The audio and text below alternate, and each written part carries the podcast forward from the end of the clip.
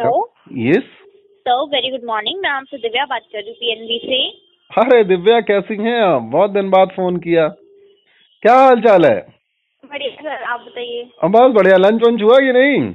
Sir investment plan के regarding call किया गया है। अमर छोड़ो पहले बताओ लंच वंच हुआ? पहले देखो पेट पूजा होनी चाहिए पहले कुछ बढ़िया खाना पीना होना चाहिए। काम नाम तो चलता रहेगा दिव्या।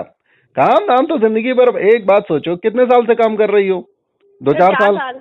तो चार साल में काम खत्म हुआ। नहीं अगले चालीस साल भी खत्म नहीं होगा यार।